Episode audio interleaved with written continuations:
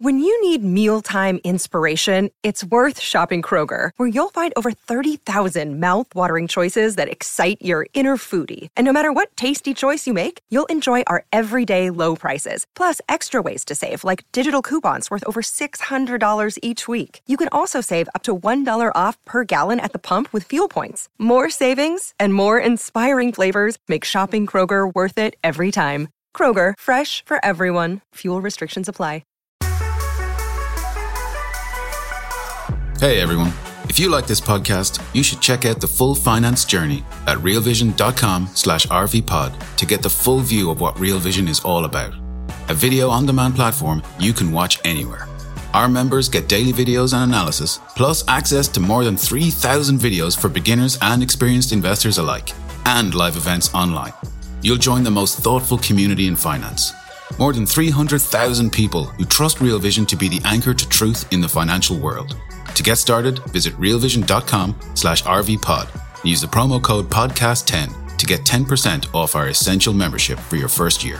Enjoy the show.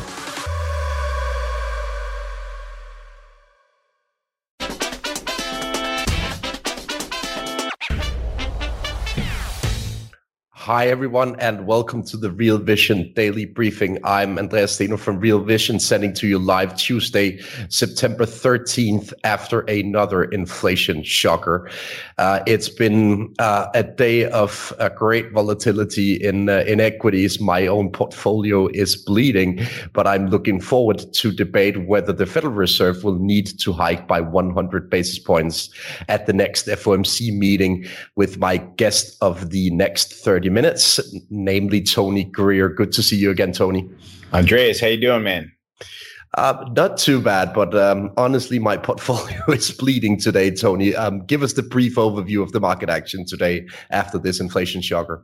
Yeah, the inflation shocker was a toaster getting thrown into the bathtub, without a doubt. You know, we thought that, you know, with all of the media and Fed official commentary about, you know, recession, slowing economy, we thought that we were going to have some kind of reversal coming, right? You know, the market was convinced that expectations of inflation had gotten way far ahead of itself, you know, and we thought that we were going to come in and see a change lower in inflation and sort of a change in some of the trends that we've been seeing. And we wound up seeing a continuation of the strong dollar trend, the rising yield trend, the interest rate sensitive sectors of the market getting clubbed trend, right? So we got 2-year yields today vaulting to 3.75%. That's a new high.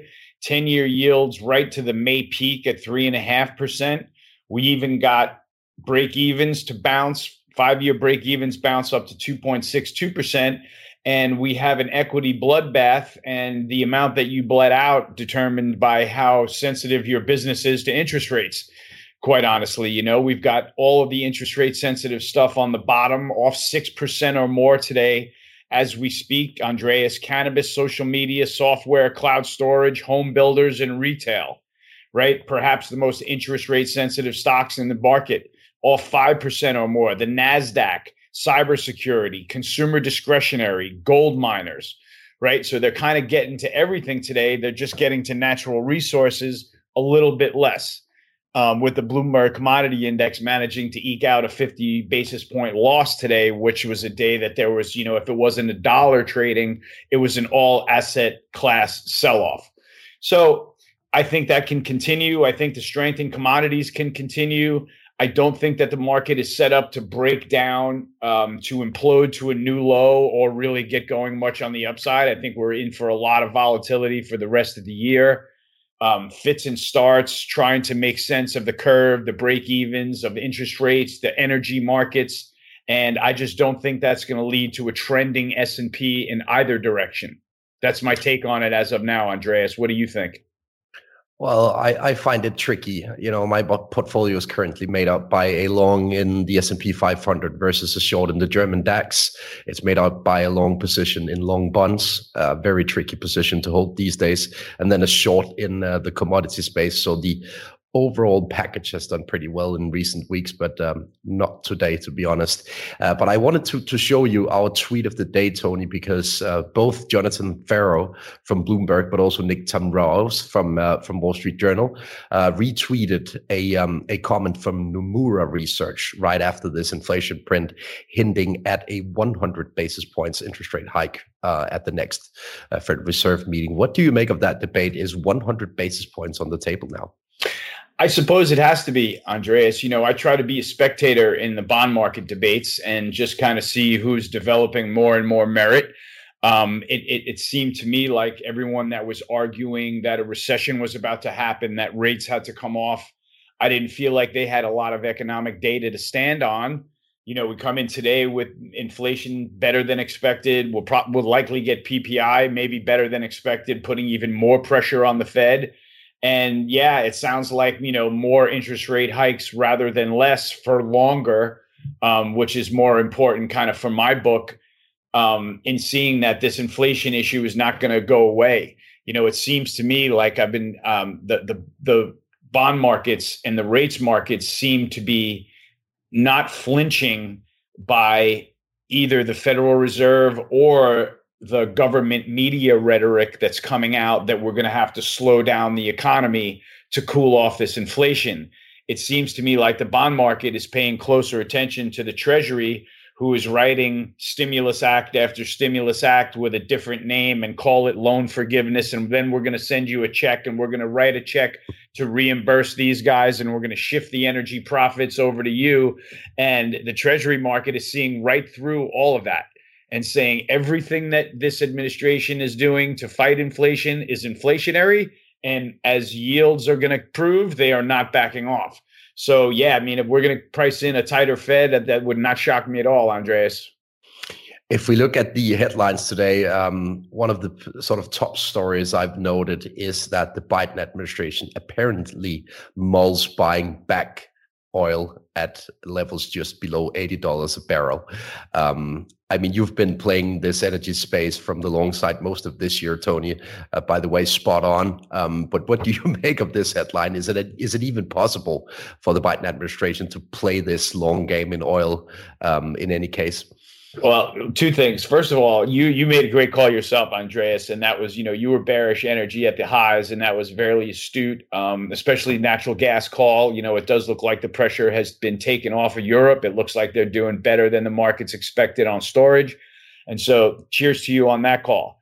Apparently, the Biden administration is day trading the SPR, as far as I can tell, right? They're making sales in the low 60s. They made last week the biggest SPR sale in history, as reported by Zero Hedge, of 8.4 million barrels.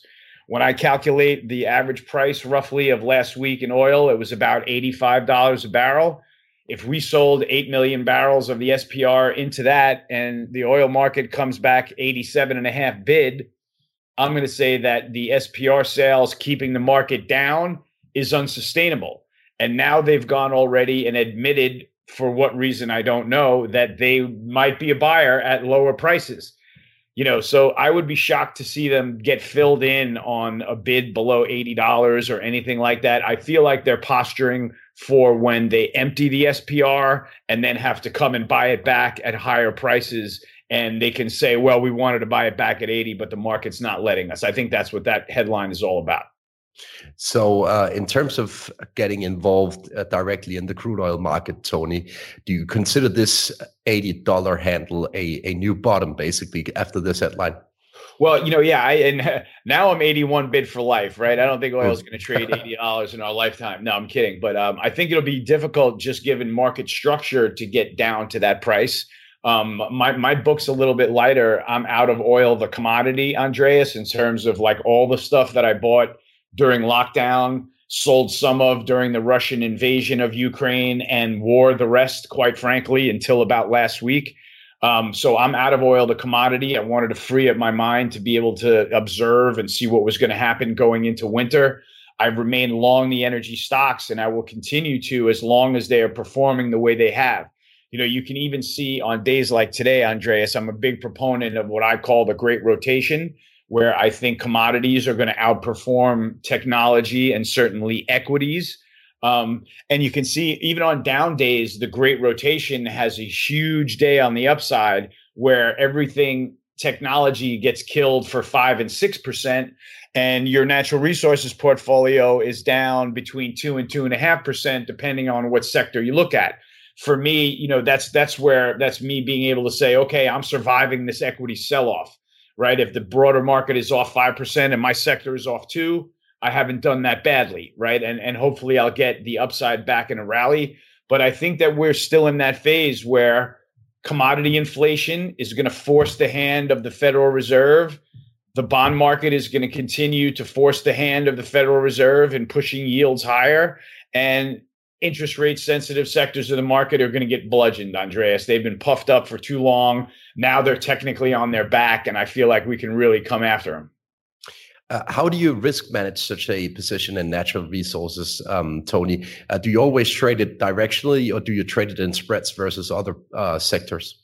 Yeah, I trade them. You know, I trade them all. I try to keep all these trades as their own merit, Andreas. You know, it looks like an equity long short pad right now, but you know, there have been plenty of times when I'm happy to be long only. I haven't been short only in a long, long time, but we may get to that if natural resources curl over and the equity market keeps tumbling. So what I try to do, Andreas, is get ahead of the market coming off with some shorts on the pad, which we put on, you know, weeks ago, which are now in the black. And if we have to get out of all of our market length on the way down, what we'll be left with will be a set of shorts that will be performing. So that's the way I try to manage it. It doesn't always work out perfectly, but I feel it gives me a little bit of leeway in terms of being able to trade the natural resources strength versus the tech weakness. You know what I'm saying? Yeah. Tony, how important is the ongoing ESG trend for your view on natural resources? Man, you know, great point, Andreas. You know, it's really, it's everything. It's everything. And I've seen so much propaganda in the news wires about, you know, how did ESG get caught up in America's culture wars, right? And I saw that article come out of the NPR, and I've seen some other articles in the USA Today, you know, warning about how ESG is getting this, you know, unfair treatment because of, you know, not really accounting for what it's done in the markets.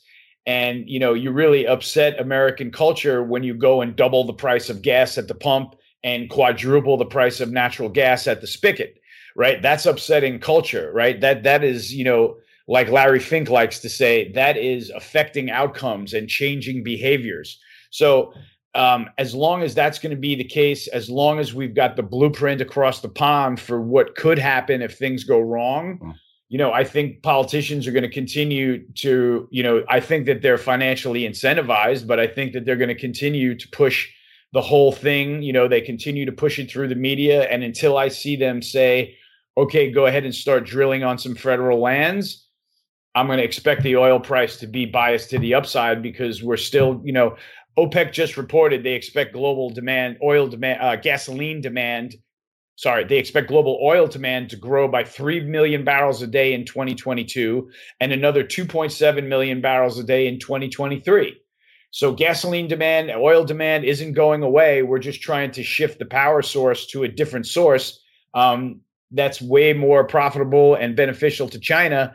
And it seems like that's what, you know, is going to be the system here in the United States until something breaks. Yeah. The only caveat to that view, Tony, is that the new prime minister in the UK, Liz Truss, actually launched a new oil and gas licensing round as one of her first initiatives in office. So I think there is a glimpse of hope in terms of sort of a better strategy in Europe right now. Basically, the markets are forcing the Europeans into that view, right? Exactly. So maybe Andreas, the pendulum has swung far enough politically where, you know, they sense all the pressure with midterms coming up, and they're trying to make, you know, that party is trying to make some kind of an adjustment so that they can show the people that they have an attitude that at least is non-zero cause and effect to the high energy prices. You know, if they're willing to at least have some flexibility, then maybe that's how ESG can live through this. But certainly with no flexibility, trying to go carbon neutral by 2030, that's a non-starter bet. So if that's the case, then you have to look for the ESG blow up bets, in my opinion. We're going to take a quick break and be right back with more of the day's top analysis on the Real Vision Daily Briefing. You're a podcast listener, and this is a podcast ad. Reach great listeners like yourself with podcast advertising from Libsyn Ads. Choose from hundreds of top podcasts offering host endorsements, or run a reproduced ad like this one across thousands of shows to reach your target audience with Libsyn Ads. Go to libsynads.com now. That's libsyn ads.com. One thing that is noteworthy in relation to this debate on ESG is the carbon emission futures market, Tony.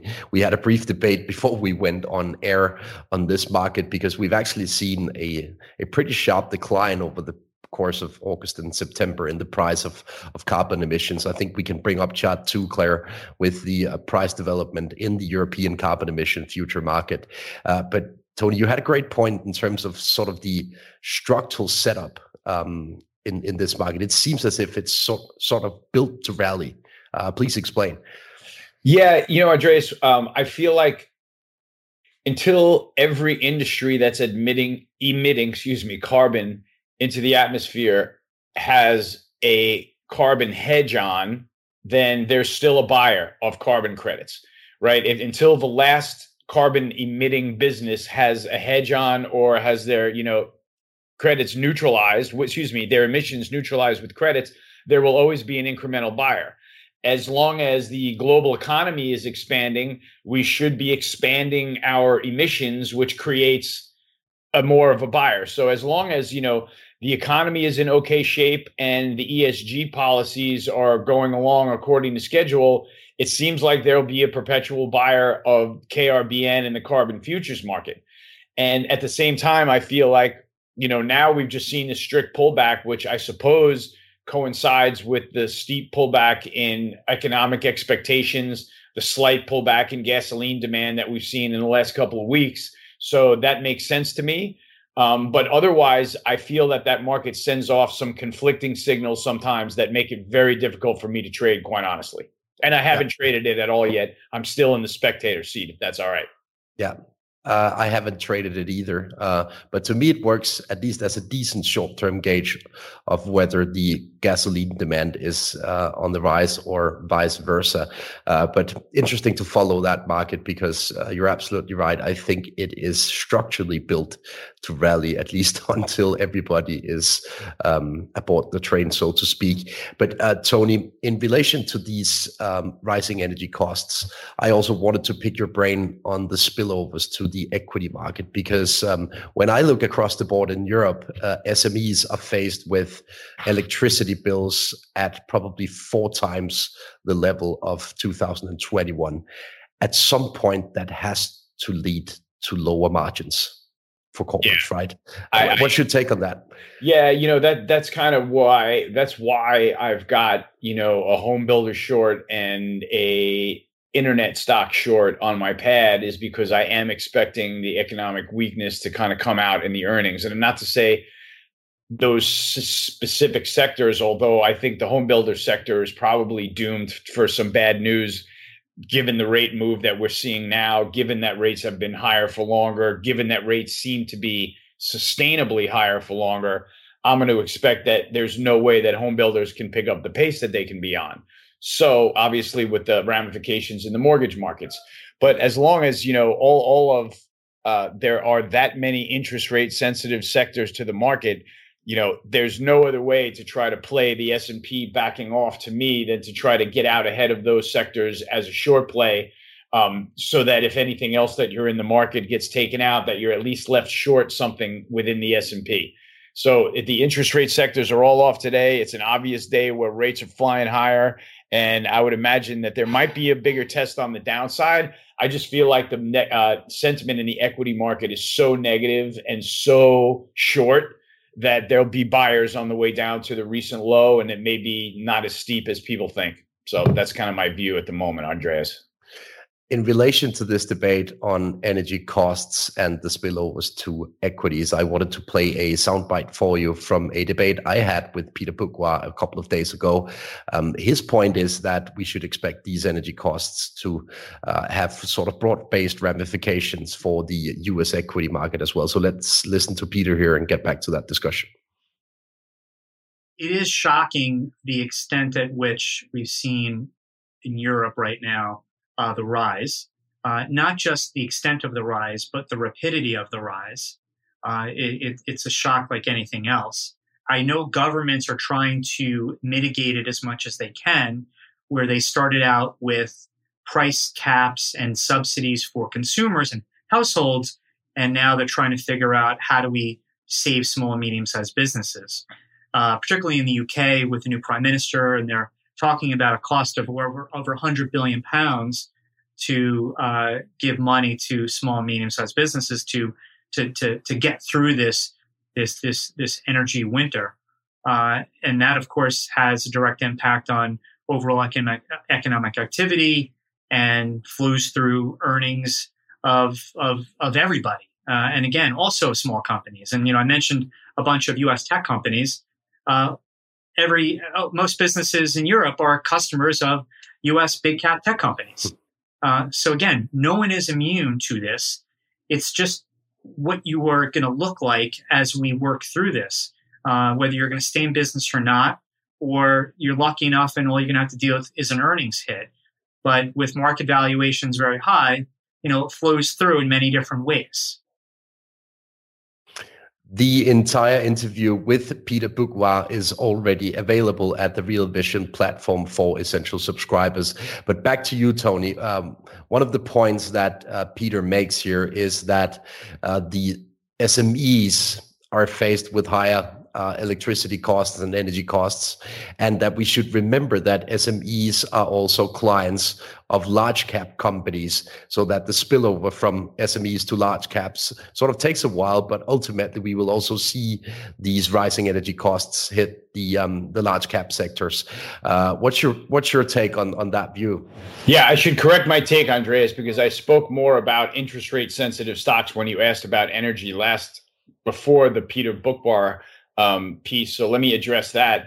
Higher energy costs, I think, are the reason why we've got the transport sector off 17% this year in a year coming out of COVID, where you would think there'd be tremendous pent up demand. Airline sector off 17%. Only the railroad sector, which has been transporting a lot of coal around the country, has been able to hold in a little bit better than any of the other transport stocks.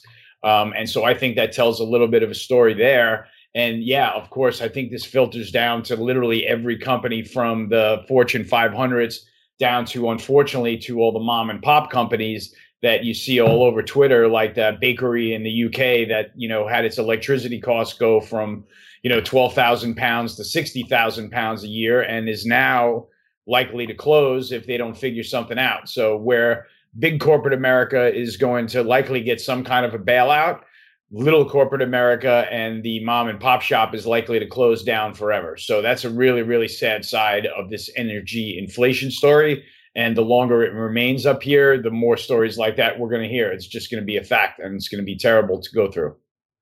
We obviously recently got the Inflation Reduction Act in the US, but we've seen similar policies being implemented across the European continent as well. What do you make of these bailout packages? Will they work or not?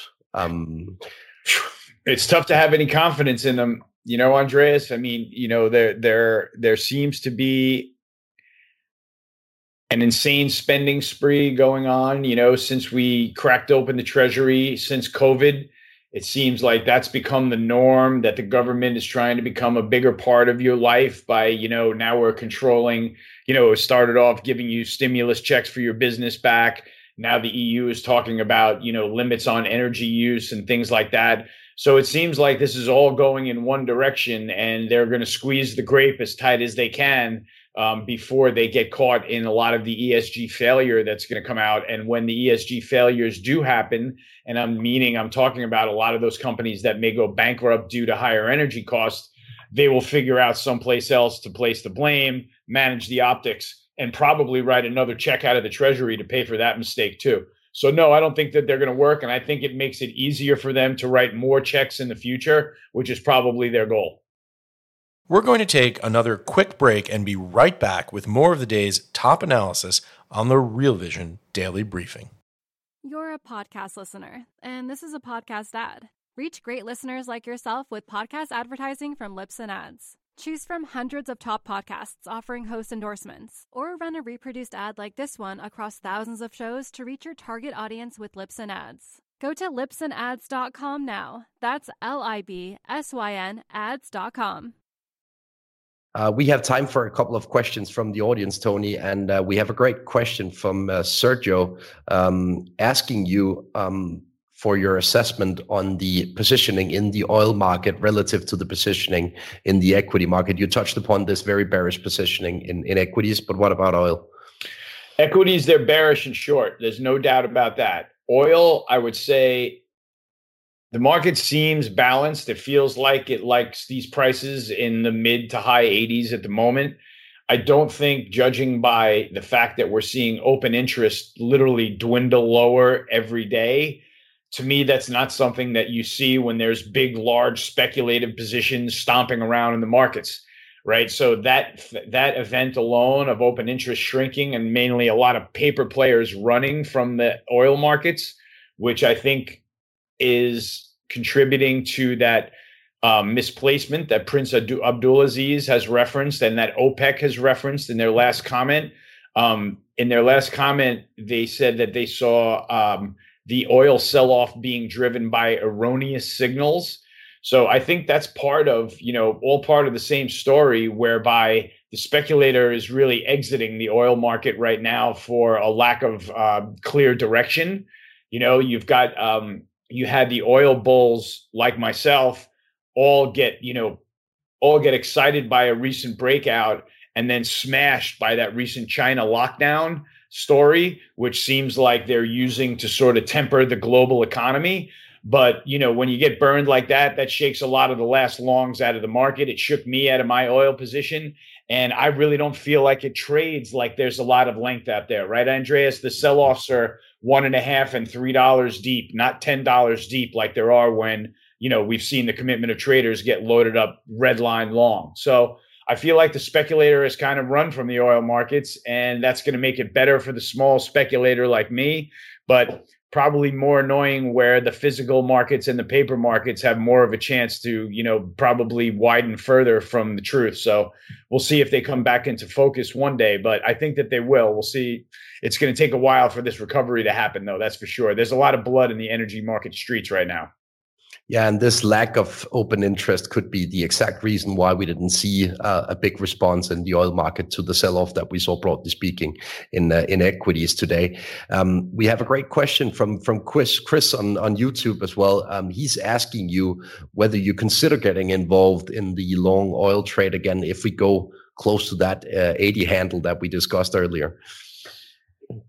More likely to get involved in the oil trade if it gets closer to the 95 price, like I was excited to see it break through last time. That's still an important level for me, Andreas. I'm going to be more of a buyer on strength as the market confirms what we already know, that it's extremely tight. It will remain backwardated until years and years of supply come back on the market. And I think that that's going to contribute to a higher price because I'm not bearish gasoline demand. So I kind of, that's how I see it playing out, if that's fair. Absolutely. Tony, I've spent most of the past 2 weeks talking about the Cleat spark spread in European electricity. But we have a question in relation to the sort of diesel / oil equivalent of that spread, namely this, the current crack spread.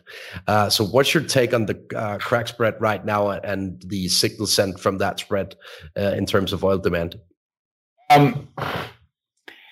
I look at the crack spread like the refiners look at it, right? Mm-hmm. The refiners have looked at it for years saying, yeah, our crack spread, our margin here is between $5 and $10. When it's at $10, we make a lot of money. When it's at $5, we make a little money and our stocks don't do as well. For the last year or so, it's been between $20 and $60. That's generally good for the refiners. And they've, performed this year commensurately in a negative tape.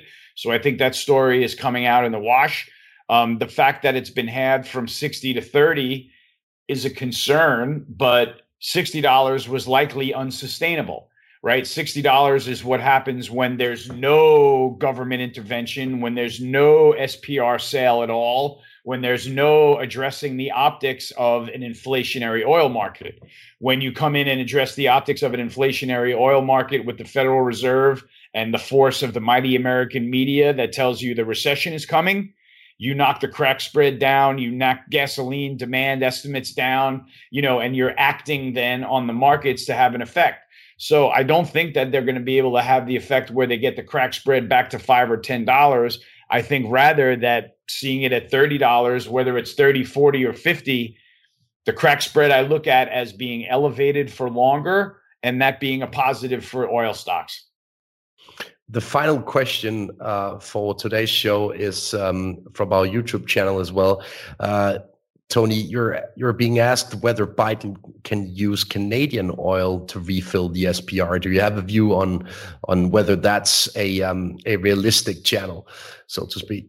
Not without a pipeline, right? So, I mean, I would have thought that with with a pipeline in place that might have been an option. But if we're not going to build that pipeline, then probably not.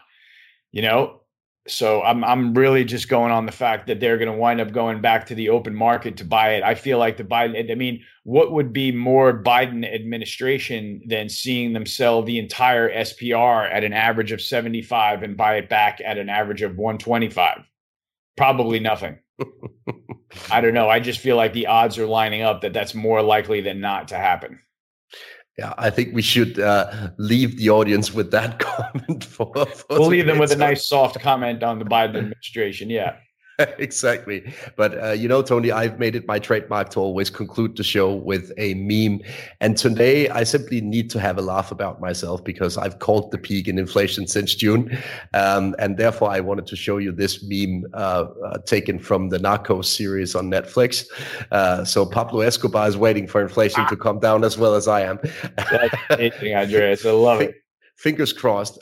If you watched the price plan survey from the NFIB survey among SMEs today, that was actually a glimpse of hope for my view, because the price plans, they keep decelerating among SMEs in the US. So there is a hope, or there is a chance, to quote Jim Carrey. I will leave you with that for today, Tony. It was a great pleasure to talk to you again. Thanks for joining. Great job, Andreas. I appreciate it. Very well done, sir. Thank you very much, Tony. And thank you for watching out there. My colleague, Mackie Lake, will be back tomorrow with Darius Dale guesting the show. See you tomorrow.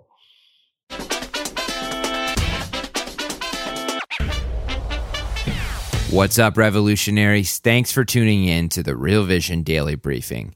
For more content like this, head over to realvision.com and get unfiltered access to the very best, brightest, and biggest names in finance.